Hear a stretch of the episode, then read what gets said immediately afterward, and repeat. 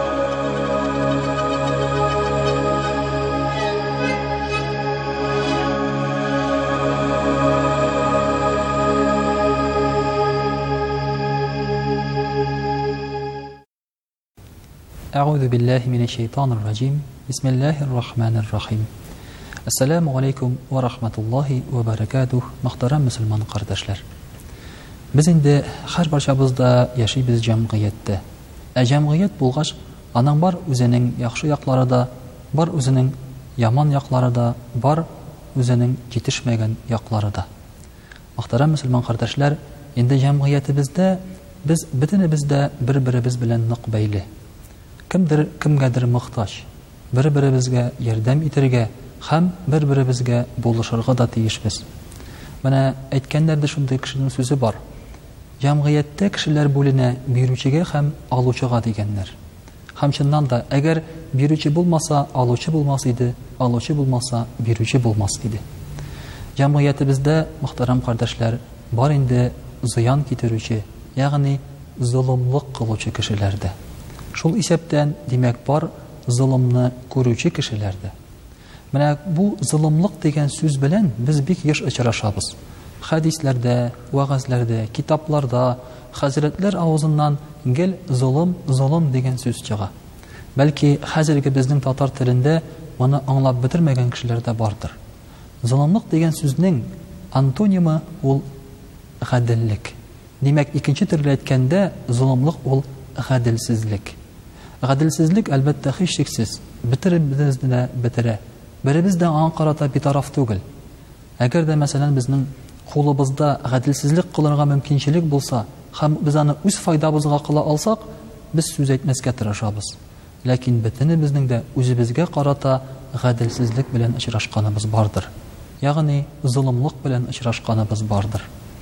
Золымлык дигән сүз, ул безнең яшәешебезнең һәр өлкәләренә дә үтеп кергән.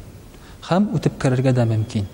Монда түрә генә түгел, йә булмаса бай кеше генә түгел, аны һәрбер өлкәдәге эшләгән кеше дә, Һәм гаиләдә булсын хәтта кечкенә балалар да золымлыкны кылырга һәм золымлык кылынырга да мөмкин.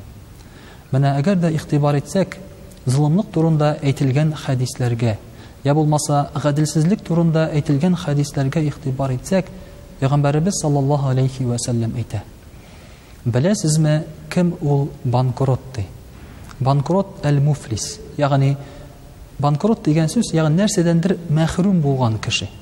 Беренче уй килә, акчадан мәхрүм булган кеше, малсыз калган кеше, хәерче, фәкыйрь кеше. Һәм сәхабәләр шулай дип җавап бирәләр дә, И Расул Аллаһ, банкрот кеше ул акчасыз, малсыз, бизнессыз калган кешедер, ди. Һәм Пәйгамбәребез саллаллаһу алейһи вә сәлләм әйтә, Алай гына түгел, ди. Банкрот ул шул кеше, ди, кем бу дөньяда изге гамәлләр, хәерле эшләр эшли, ди, һәм теге дөньяга, ахирәт дөньясына, намаз белән, ураза белән, шулай ук кылган игезге хәерле гамәлләре белән килә, ди. Ләкин шулар өстенә бу изге гамәл, намаз укыган кеше әле тагын кемнедер сүккән. Кемнедер ачуланган нахакка, кемдер кемгәдер нахак сүз әйткән, кемгәдер яла яккан, кемгәдер суккан, кемнедер кыйнаган һәм башка һәм башка шушындый зыян китергән, ди. Моңа кертергә мөмкин инде кемнеңдер акчасын бирмичә калган, кемнәндер урлаган, шулай бит кемнедер алдаган, болар бөтенесе дә гаделсезлеккә һәм дә инде керә золымгадыр, ди.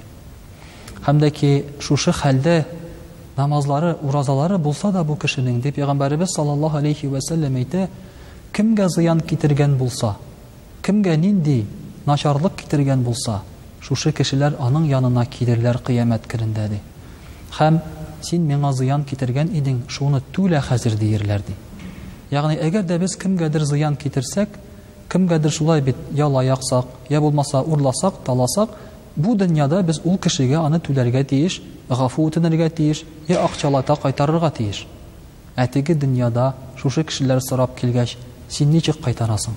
Пәйгамбәребез саллаллаһу галәйһи ва сәлләм дәвам итеп әйтә, Бу кеше, ди, үзенең намазлары белән түли башлар, ди. Зәкятләре белән түли башлар, ди. Кылган изгелекләре белән түли башлар, ди. Һәм дә инде шушы изгелекләр беткәннән соң, ә сорап килүче кешеләр һаман да әле калган дәвердә бу кеше сорап килгән кешеләрнең гөнаһларын үз өстенә ала башлар, ди. Һәм ахыр чиктә изгелеге бетә, кешеләрнең гөнаһларын җыя һәм шушы гөнаһлар белән аны тәмугка ыргытырлар, ди. Менә, мөхтәрәм кардәшләр, банкрот ул шушы кеше, ди. Күргәнебезчә, Бу җәмгыятебездә яшәгәндә чыннан да бит төрле кешеләр бар. Изгелек кылучылар, хәерле гамәл кылучылар бар, ләкин шул ук вакытта начарлыкларыннан, кеше рәнҗетүдән, я булмаса, кешене урлау, талаудан, кеше хакына керүдән туктамаган кешеләр дә бар. Бу кешеләрнең изгелекләре тегеләй начарлыкларын каплап китә дигән уйда тормыйк. Аллаһы Тәгалә барыбер алар өчен бездән сорау алачак. Аллаһы Тәгаләнең шундый бер сүзе бар. Менә кешеләр арасында булган бер канун, ягъни кеше хакларына ди, мин тыгылмыйм ди. Димәк, әгәр дә безнең үзара үпкәләшләребез булса, үзара безнең ниндидер җитешмәгән якларыбыз булса, бурычларыбыз булса, шул исәптән үпкәләребез булып, Без аны түләшергә теләсәк, Аллаһы Тәгалә аңа тыгылмый. Аллаһы Тәгалә мин аңа тыгылмыйм, үзегез сез аны хәл итәрсез, ди. Ягъни кыямәт көнендә бөтенебез дә шәрә булган хәлдә без сорап килербез, Кайда миңа түләнми калдырган бурыч? Син минем турында хәтерлисеңме, гайбәт сөйләгән идең?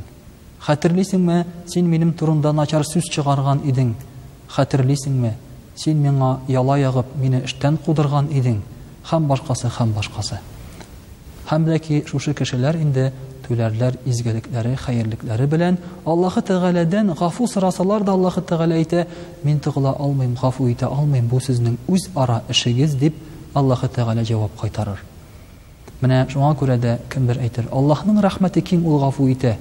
Аллаһы Тәгалә гафу итә аның белән безнең арабызда булган гөнаһларны. Мәсәлән, әгәр дә без зина кылдык, ди, намазны үтәмичә калдырдык, уразабызны тотмыйча калдырдык, без Аллаһның рәхмәтенә өмет итә алабыз.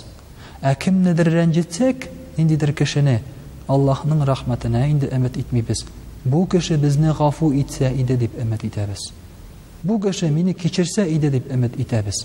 Ә теге дөньяда эгоизмның иң көчле булган вакытында ул безне кичерерме? Тәмугка керергә мөмкинчелек булганда һәм шушы рәвештә әле тагын әҗер-савапларны каяндыр алырга мөмкинчелек булганда ул сине кичереп, синең әҗер-савапларыңны алмыйча калдырырмы? Монысы инде аның бик зур сорау. Гали радыяллаһу ганһу әйтә, Минем беркемгә дә начарлык кылганым юк, беркемгә дә изгелек кылганым юк, ди. Инде шаккатабыз. Гали радыяллаһу ганһу бик изге, җәннәткә керергә вәгъдә бирелгән кеше. Шулай да ул әйтә, беркемгә изгелек кылганым юк, беркемгә начарлык кылганым юк, ди. Коръәни Кәримдә шундый сүзләр бар. Нәрсә генә эшләсәгез дә үзегезгә, изгелек эшләсәгез дә үзегезгә, начарлык эшләсәгез дә үзегезгә, ди. Менә шушы сүзләргә таянып, Гали радыяллаһу анһу әйтә, Мин изгелек кылдым, ди, ләкин мин аны кешегә кылмадым, ахыр чиктә ул изгелегем үземә кайтачак кыямәт көнендә, ди. Мин кешегә начарлык кылдым, ди, ләкин ул кешегә эләкмәде ул начарлык, ахыр чиктә шушы начарлыгым минем үземә кайта кыямәт көнендә, ди.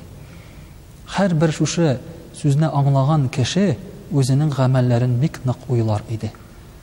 Изгелек кылыйм микән бу кешегә карата дип әйткәндә, туктале, бу изгелегем бит үземә дисә, ул кылыргамы, юкмы дип инде шикләнеп тә тормас иде.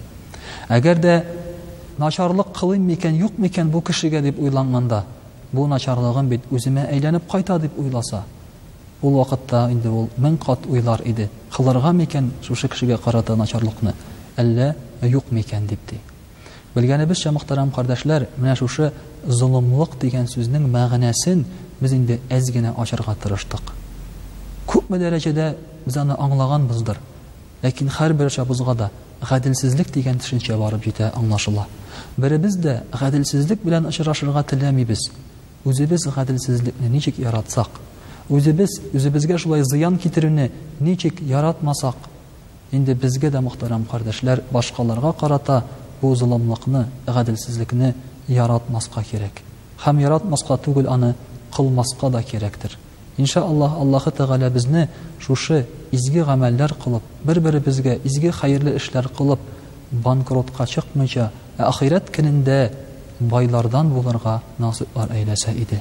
Вәссәламү галәйкүм вә рахматуллаһи вә бәрәкәтүһ.